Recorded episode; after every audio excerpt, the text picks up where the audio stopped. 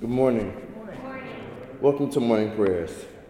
Please stand all who are able and join me in a reading in your Black Appleton Psalter, number thirteen, found on page seven.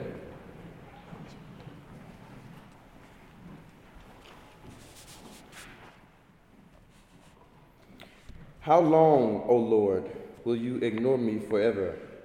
How long will you hide your face from me? How long will I have cares on my mind, grief in my heart all day? How long will my enemies have the upper hand? Look at me, answer me, O Lord, my God. Restore the luster to my eyes, lest I sleep the sleep of death. Lest my enemies say, I have overcome him. But I trust in your faithfulness. My heart will exult in your deliverance. I will sing to the Lord, for he has been good to me.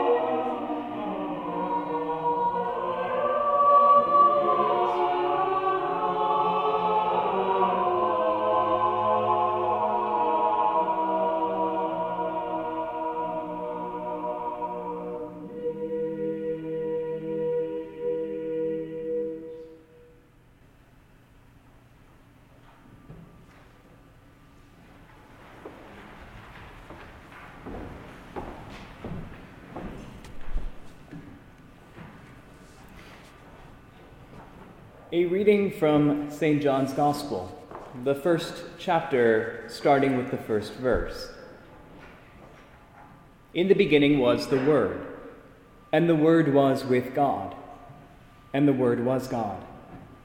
He was in the beginning with God. All things came into being through him, and without him not one thing came into being.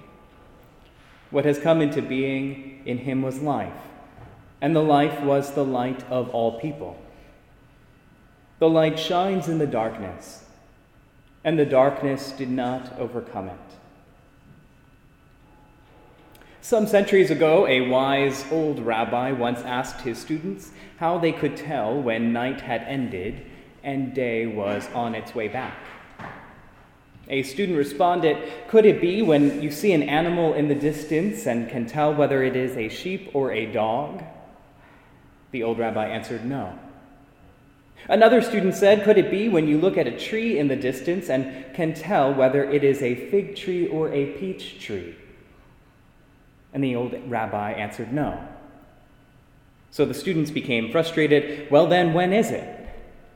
The old rabbi pondered a moment and gently said, it is when you look at the face of any man or woman and see that he or she is your brother or sister.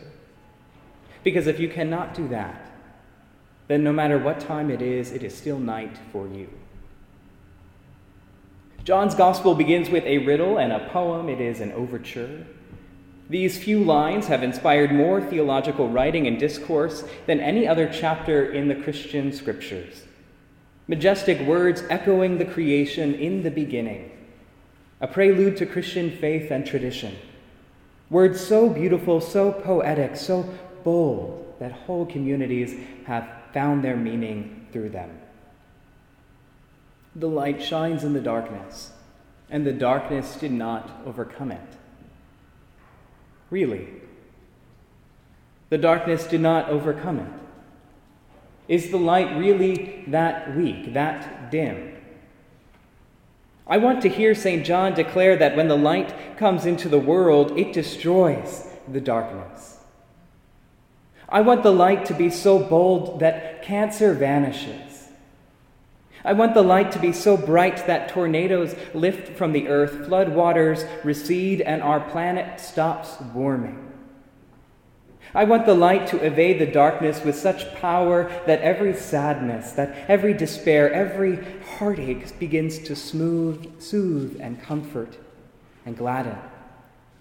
I want the light to meet the darkness in a manner that is so overwhelming, so completely dark, devastating, that sharp tongues are silenced, that guns and weapons are buried, that walls between nations crumble to dust, and that we look at the face of a stranger and see their humanity.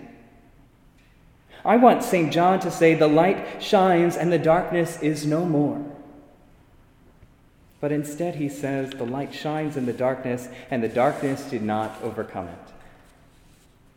And two thousand years later, we would be hard-pressed to argue that the light came. All one has to do is look at the New York Times or scroll through Twitter. There is violence and racism, economic inequality, distrust, apathy, police brutality. Hatred appears to reign, hatred of those who look differently, believe differently, pray differently, love differently. The light shines in the darkness, and the darkness did not overcome it. Saint John's statement is a difficult one, but it is also the most realistic, because the darkness is real.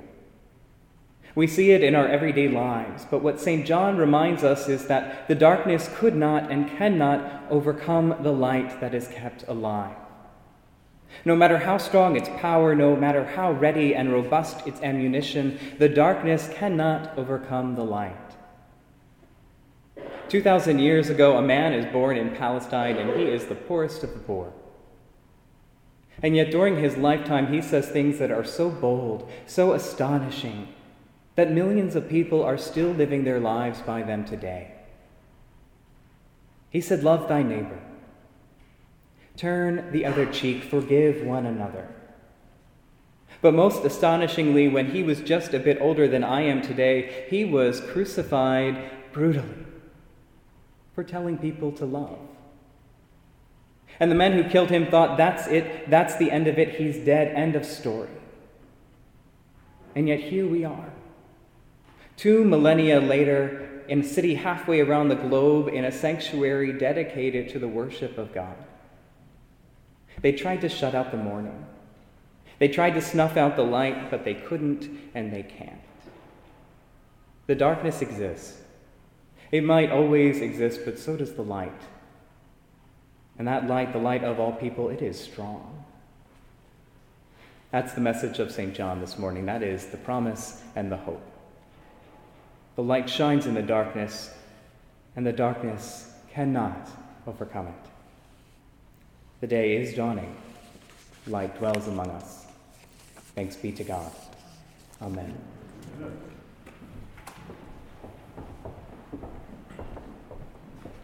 Please join me in saying the Lord's Prayer. Our Father, who art in heaven, hallowed be thy name. Thy kingdom come, thy will be done, on earth as it is in heaven. Give us this day our daily bread, and forgive us our trespasses, as we forgive those who trespass against us. And lead us not into temptation, but deliver us from evil. For thine is the kingdom, the power, and the glory, forever and ever. Amen. Now please stand, all who are able.